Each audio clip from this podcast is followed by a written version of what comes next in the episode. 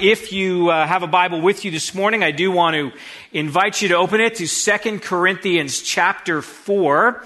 Uh, January 1st marks the beginning of a new year, but I think most of us know, or most of us function with the beginning of September as being the real start to the new year. Uh, whether it's because you've just gone back to school or you've gone back to the regular routine of work after summer holidays, um, September presents this opportunity to kind of recalibrate and re, you know, just get back in the routine of things, uh, to reset things. September also marks the beginning of a new ministry year for churches. Uh, that's how we function as a church, kids ministry and youth ministry and community groups and men's and women's Bible studies and everything else gets going in September. We do a party across the street as a way to signify this is a new ministry year. And by the way, you're all invited to uh, partake of pancakes and sausages and all that good stuff across the street. Whether you registered or not, please do come and, and join us. It's a, a, great chance to meet some people. But we've been doing this uh, every year since we started, and we've now been in existence for 11 years as a church. Some of you have been here from day one. And there's a lot that has changed over the past 11 years. But there are some things that are exactly the same as they were on the day we planted this church 11 years ago. At least I hope there are some things that have remained exactly the same. Now, some of you have been a, here a much shorter time than 11 years. Maybe you've been around for a couple of years. Maybe you've been around for a couple of months, or maybe you've just been around a couple of Sundays, or today might even be your first Sunday. But whether you've been here a long time or a short time, I think it's important to know what kind of church you are part of or what kind of church you are considering being a part of. So back in the spring, we finished preaching through the book of First Corinthians. And uh, this summer, I've been reading through, or I was reading through the book of Second Corinthians just in, in a devotional way. And I was so encouraged by Paul's love for the church and his message to the church in the city of Corinth. And there was one passage in particular that really caught my attention, and we're going to look at it this morning. Uh, you find it in 2 Corinthians chapter 4. Uh, as an aside, we're going to return to the Gospel of John next Sunday, but today we're spending our time looking at the first six verses of 2 Corinthians chapter 4. This is God's word, and this is what it says to us. It says, Therefore, having this ministry by the mercy of God, we do not lose heart. But we have renounced disgraceful, underhanded ways. We, we, refuse to practice cunning or to tamper with God's word. But by the open statement of the truth, we would commend ourselves to everyone's conscience in the sight of God. And even if our gospel is veiled, it is veiled to those who are perishing. In their case, the God of this world has blinded the minds of unbelievers to keep them from seeing the light of the gospel of the glory of Christ, who is the image of God. For what we proclaim is not ourselves, but Jesus Christ as Lord, with ourselves as your servants for Jesus' sake. For God, who said, Let light shine out of darkness, has shone in our hearts to give the light of the knowledge of the glory of God in the face of Jesus Christ. So sometimes as a family, when we sit down for dinner together, we, we play these kind of impromptu conversational games, right? We'll do things like, you know, would you rather, or we'll say, you know, here's four things, three of them can stay, one has to go, right? It's like pancakes and waffles and French toast and crepes, right? You can only keep three. Pancakes are going, right? I mean, that's, that's my view, but, but anyway, this, uh, this summer we, we took a family vacation, and one of the kind of conversational games we played was what or the, what would you not do for a million dollars? So someone would present like a hypothetical scenario, daring activity, ethical dilemma, something like that, and then asked, would you do that for a million dollars? Uh, so we had some pretty interesting conversations about some of those scenarios. But at the end of the day, there are some things about which you ought to be able to say, I wouldn't do that no matter how much money was involved. And I think there are some similar commitments a church ought to make as well. There are some things we simply will not do, no matter how much money is involved, no matter how much pressure gets applied to us. So, out of this passage, what I want to do is I want to highlight three things we will not do as a church. Now, I know that in general we want to be known for what we are for more than for what we are against, uh, but this is not a sort of, you know, we're anti this and anti that type of message. I, I, I took this message from the fact that three times in this passage, Paul says, we will not do this. Now, when I say there's three things we won't do as a church, I should preface it by saying, by God's grace, there are three things we won't do as a church, but that makes for a rather long title. Anyway, you get the idea. The first thing we won't do as a church is we will not lose heart. Now, here's one where we definitely need to say, by God's grace, we will not lose heart. Verse 1 says this it says, Therefore, having this ministry by the mercy of God, we do not lose heart. The verb to lose heart means to shrink back or to lack courage or to become weary or to be afraid or to become discouraged or to lose one's motivation in continuing to do a desirable activity. There are lots of reasons that people lose heart. They face doubts or discouragements or criticisms or some type of setback and they feel like they just can't keep going. They lose heart. And I think we've all felt like that at times. Now, there aren't lots of books that I've read more than once, but one of them is John Bunyan's Pilgrim's Progress.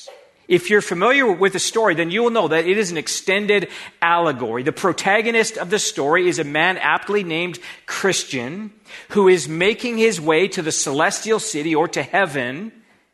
And along the way, he encounters lots of different obstacles. One of the most memorable scenes in my mind is what happens when Christian and his traveling companion, Hopeful, take a shortcut and are captured by a giant named Despair. They're chained up in his castle. They're beaten, they're abused, they're chained in darkness, and Bunyan uses the imagery to portray the temptation to despair that comes into the life of every Christian at some point. If you're going to make it to the celestial city, you're going to have to learn how to deal with despair. You're going to have to learn how not to lose heart Now, the Apostle Paul, who wrote these words, therefore we do not lose heart, was no stranger to setbacks and discouragements in ministry. Listen to what he says later in this chapter. He says, We are afflicted in every way, but not crushed, perplexed, but not driven to despair, persecuted, but not forsaken, struck down, but not destroyed always carrying in the body the death of Jesus, so that the life of Jesus may also be manifested in our bodies. For we who live are always being given over to death for Jesus' sake, so that the life of Jesus may also, or also may be manifested in our mortal flesh. So Paul faced lots of different situations and circumstances that could have caused him to be crushed or driven to despair but the presence of Jesus meant that he did not lose heart. When we read a little bit further in chapter 4, we read this. It says, So we do not lose heart. Though our outer self is wasting away, our inner self is being renewed day by day, for this light and momentary affliction is preparing for us an eternal weight of glory beyond all comparison as we look not to the things that are seen, but to the things that are unseen. For the things that are seen are transient, but the things that are unseen are eternal. Paul's point throughout this chapter is that though there are lots of things that might tempt us to lose heart or might tempt us to just kind of throw in the towel and pack it all in, we shouldn't do it because the stakes are so high. This is eternity at stake. But it's not just individuals who are tempted to lose heart at times. Paul's words here are written in the context of ministry, they're written to the church. in Corinth. And I would just say that ministries and churches are not immune to the temptation to lose heart. The last two and a half years have presented lots of challenges to churches. I know lots of guys who have left ministry altogether. I know of several churches that have basically shuttered their doors. Every church I know has experienced tension. Every pastor I know can point to people who simply just stopped attending church altogether. Every church has had people who decided this was a time to move or this was a time to move on. And ministries feel that stuff deeply. And yet, regardless of the source of discouragement, the commitment we ought to have is not to lose heart. Why not? What, what was Paul's basis for not losing heart in ministry? What should our reason be? Well, I think the answer is found in the last, in the first few words of verse 1. Paul says, Therefore, having this ministry by the mercy of God, we do not lose heart. The reason we do not lose heart is because we have been called and commissioned by God. We have this ministry by the mercy of God. Whatever ministry we have, we have because it's been entrusted to us by God. Now, this is true in a broad sense and a narrow sense. So, broadly speaking, every one of Jesus' followers has been commissioned by him to advance the kingdom of God. Most of us are familiar with what is often referred to as the Great Commission at the end of Matthew's Gospel, where it says, And Jesus came and said to them, All authority in heaven and on earth has been given to me. Go therefore and make disciples of all nations, baptizing them in the name of the Father and of the Son and of the Holy Spirit, teaching them to observe all that I have commanded. And behold, I am with you always to the end of the age. Right? All authority, all nations, all that I've commanded you for all time. That's our commission. It's the universal commission we've been given. And because of that, we never need to shrink back. We never need to fear. It's not our place to proclaim the gospel. We never need to lose heart. But this call and commission from God is also true in a narrower sense. So I have the opportunity to meet with church planters and prospective church planters on a, on a regular basis. And one of the first things that I want to know about them, before I want to know about things like where they went to school and, and, and those sorts of things, is do they have a sense of calling? And this is really true of anyone in ministry. There's a reason older pastors will sometimes try to dissuade younger pastors from going into the ministry by saying things like, is there anything else you could see yourself doing? And the reason it's so important is because if you do not have a sense of calling, you'll be tempted to give up on it when things get difficult. So, one of the jobs I had when I was putting myself through seminary was delivering bottled water. It was a very physical job. I was often exhausted at the end of the day. But you didn't have to deal with discouragement in quite the same way. I mean, I never met any customers who were like, look, you know what? I know drinking water is good for me, but I've just decided I'm going to stop drinking it. In the 25 years that I've been in ministry, there have been lots of days where I've just kind of had to sit and review God's call on my life or God's providence in the planting of this church. And some days it feels like that's all I've got. But that's enough. It's enough to know that we've been called and commissioned by God to do what we're doing. Now, this is not just about me. I mean, a church can feel this collectively. Sometimes you just get tired of swimming against the current of culture. You're tempted to lose heart. So if you were around when we, back when we purchased this building, you will know that there was some backlash in the community. Lots of people chimed in with, look, I'd rather have a movie theater than a church. Even if they never went to said theater. About a year and a half ago, a church bought the bowling alley that's a block away from us, the one we used to go to on you know, New Year's Day or whatever, as a, as a church and go bowling. And the, the local paper, their article printed that Crossroad Church had bought the bowling alley. Well, we didn't, but you, you should have seen the comments on our Facebook page. Lots of people would much rather have a movie theater or a bowling alley than a church. Now, I'm not against bowling, I'm not against movies.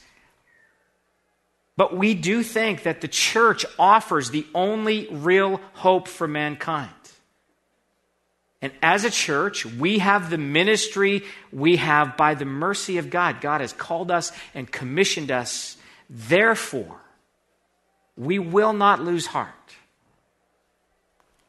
So, by God's grace, we will not lose heart. A second thing we won't do as a church is we will not tamper with God's word. And this is what we see in verses 2 to 4. Paul says, But we have renounced disgraceful, underhanded ways. We refuse to practice cunning or to tamper with God's word. But by the open statement of the truth, we would commend ourselves to everyone's conscience in the sight of God. And even if our gospel is veiled, it is veiled to those who are perishing in their case, the God of this world has blinded the minds of unbelievers. Now, when you read through the book of Second Corinthians as a whole, you will discover there's a context to what Paul is saying. There were a number of prominent teachers who had come into the city of Corinth to exploit people. They had come with all sorts of fanfare, all sorts of cunning as a way to worm their hearts, worm their way into the hearts of the Corinthians. Now, part of their motivation was financial, but these were the sorts of teachers who told the people exactly what they wanted to hear. They were the kinds of teachers Paul described elsewhere like this. He said, For the time is coming when people will not endure sound teaching. But having itching ears, they will accumulate for themselves teachers to suit their own passions and will turn away from listening to the truth and wander off into myths. So it wasn't that these teachers didn't use the Bible as part of their teaching, was that they manipulated it or they tampered with it as a way to make it say what they wanted it to say. And this is a problem that has not gone away. You don't have to read very far in the Bible before you can see people wanting to tamper with God's word. So the Bible begins with these words. In the beginning, God created the heavens and the earth. There are lots of teachers who will tell you, well, that doesn't really sound very scientific or very sophisticated. So created means kind of oversaw it in a vague sort of way. Read a little further in Genesis 1, and we come across these words. So God created man in his own image. In the image of God, he created him. Male and female, he created them. Male and female? I mean, come on, that's gender binary stuff.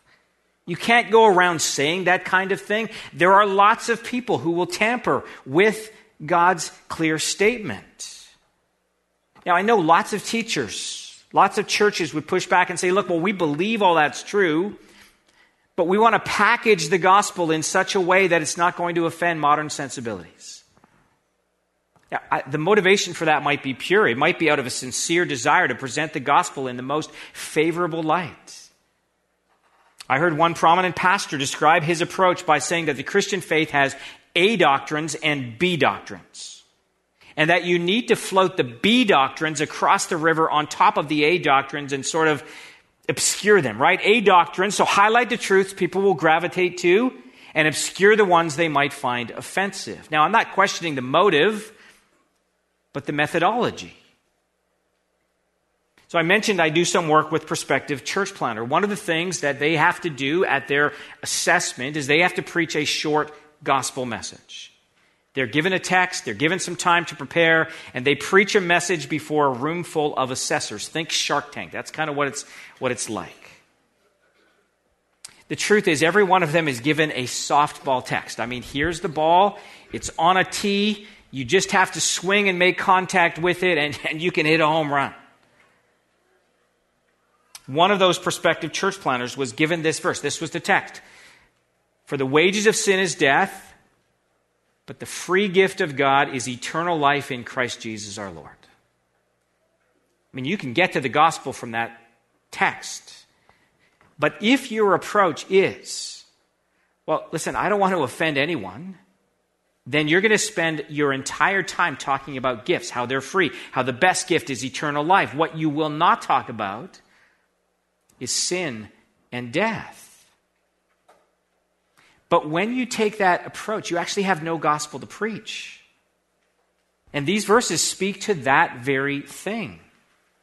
Verses 3 and 4 say that even if our gospel is veiled, it is veiled to those who are perishing, and that the God of this age has blinded the minds of unbelievers to keep them from seeing the light of the gospel. So, in our human wisdom, we think, well, look, if, if we could just package the gospel in a little bit better way, a little bit more attractive way, a less offensive way, they would respond in mass numbers.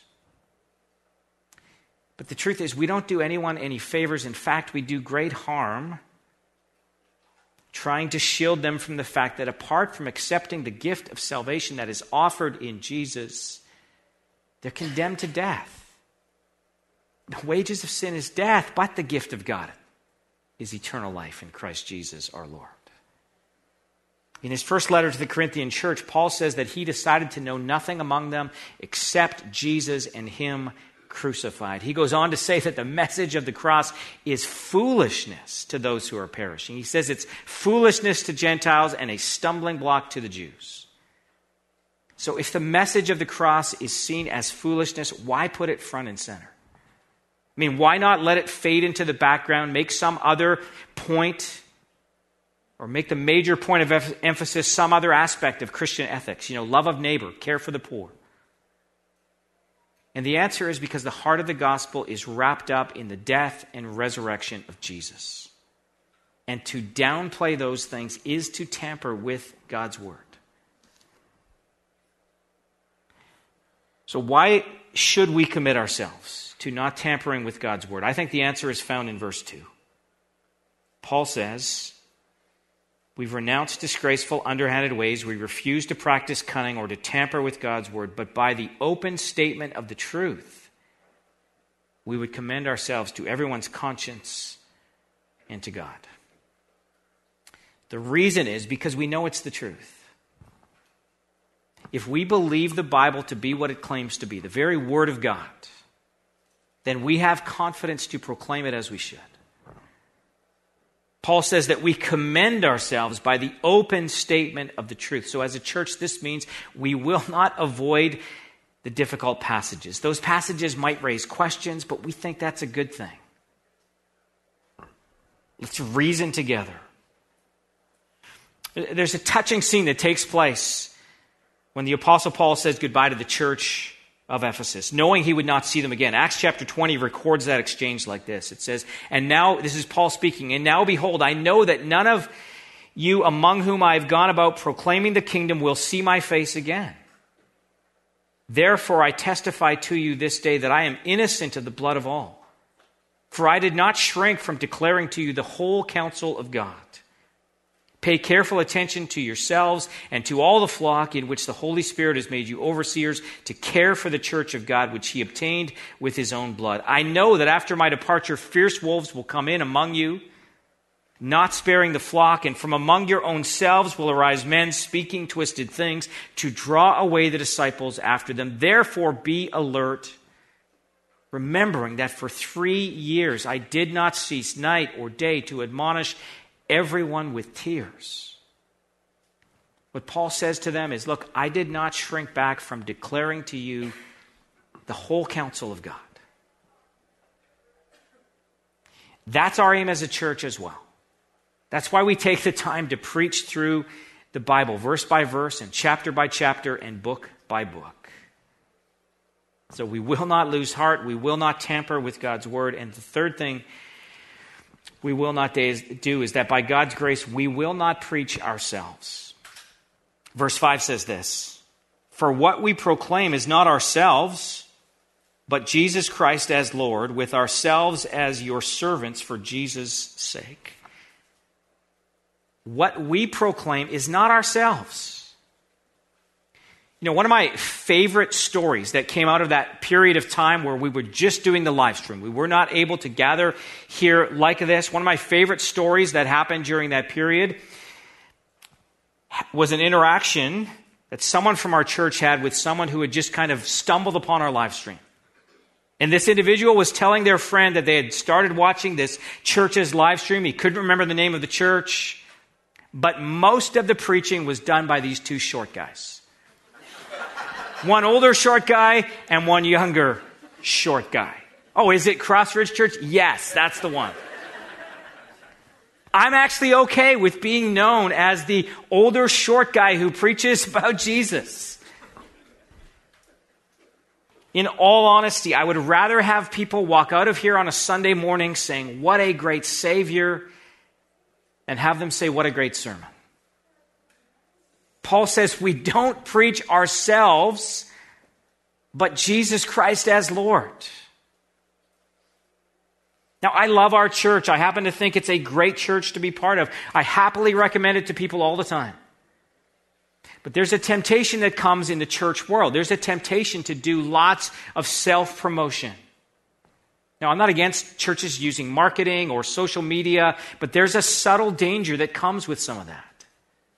And the danger is that we spend far more time building up our brand than we do actually building up God's kingdom. The cult of personality is a real thing. The church in Corinth had its own struggles with the cult of personality. The church in Corinth was plagued with problems, but it's interesting that the very first problem Paul addresses when he writes the, that letter is that the church was divided over their preference for, particular teachers. Teachers. Paul says, For it's been reported to me by Chloe's people that there is quarreling among you, my brothers. What I mean is that each one of you says, I follow Paul, or I follow Apollos, or I follow Cephas, or I follow Christ. Is Christ divided? Was Paul crucified for you? Or were you baptized in the name of Paul? And what Paul is saying is there's a danger that comes from building your faith or building your church around a celebrity pastor. A pastor friend of mine who is a great preacher had someone come up to his wife and say, Oh man, it must be so great being married to him. Now, his wife is a good pastor's wife. And she said, Well, you know, he doesn't walk around the house giving little three point sermons all the time. Look, people are drawn to people, especially people with lots of charisma or an outsized personality. But our goal is not to preach ourselves, but Jesus Christ as Lord. There's a scene that takes place in Acts chapter 14 that illustrates the human propensity to put man on the pedestal instead of God. So Acts 14 records what happened when Paul and Barnabas came into the city of Lycaonia and they healed a man who had been lame from birth. Here's what it says there. It says, And when the crowd saw what Paul had done, they lifted up their voices, saying in Lycaonian, the gods have come down to us in the likeness of men. Barnabas they called Zeus and Paul Hermes because he was the chief speaker. And the priest of Zeus, whose temple was at the entrance to the city, brought oxen and garlands to the gates and wanted to offer sacrifice with the crowds.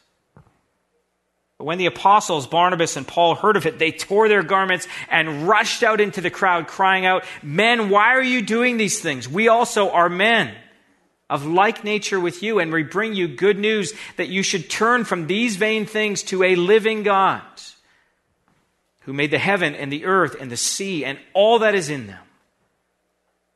This was always Paul's approach to deflect attention away from himself and put that attention on Jesus. This is what the church ought to do. Now, maybe it seems like a silly question, but why should we make a, a, commitment not to preach ourselves? Well, the answer is found at the end of verse 5. What it says is, For what we proclaim is not ourselves, but Jesus Christ as Lord, with ourselves as your servants, for Jesus' sake. We will not preach ourselves because we know we're just servants. And servants is a great word to describe what we're supposed to do. Most of you will know that Queen Elizabeth died this past week at the age of 96. She was just 25 years old when she became queen. She reigned for more than 70 years. She saw 15 different British prime ministers come and go. But what was remarkable about her reign was not just its length, but the tone of it. She made a pledge on her 21st birthday that set the tone for her reign. This is what she said I declare before you, I declare before you all that my whole life, whether it be long or short, shall be devoted to your service and to the service of our great imperial family to which we all belong. She, she understood her role in a way that few leaders do today. My whole life, whether it be long or short, shall be devoted to your service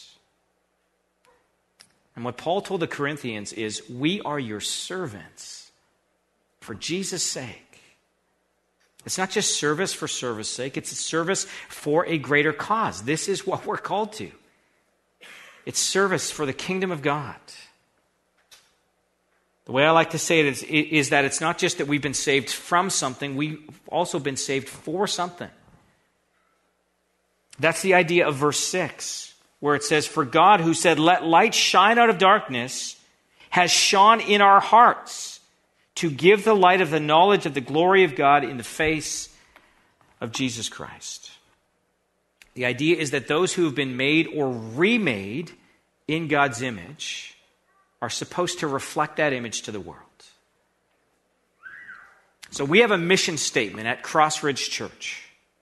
The mission of Crossridge Church is to know Jesus and to make him known.